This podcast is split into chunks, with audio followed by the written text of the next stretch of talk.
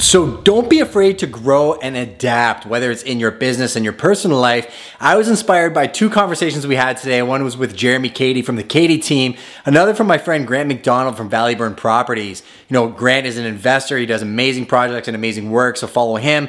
Jeremy runs a team from Atlanta and did a killer video, and I just connected with him and shot a podcast. And one overarching thing that came up in both conversations were industries are changing very, very quickly. And you have to be able to grow and adapt to stay ahead of the pack, but you need to think about growing and adapting well ahead of the curve just like first movers move into a neighborhood and take a risk and they get the biggest rewards. It's kind of the same thing in business. So if you're thinking about doing something or doing something differently in a marketplace that seems to just be vanilla and all the same, you should probably look into that a little bit deeper. If you need inspiration, reach out to us. Happy to have a conversation with you about it and maybe throw a little bit of jet fuel on that fire. What are you inspired in doing differently than maybe it's been done before?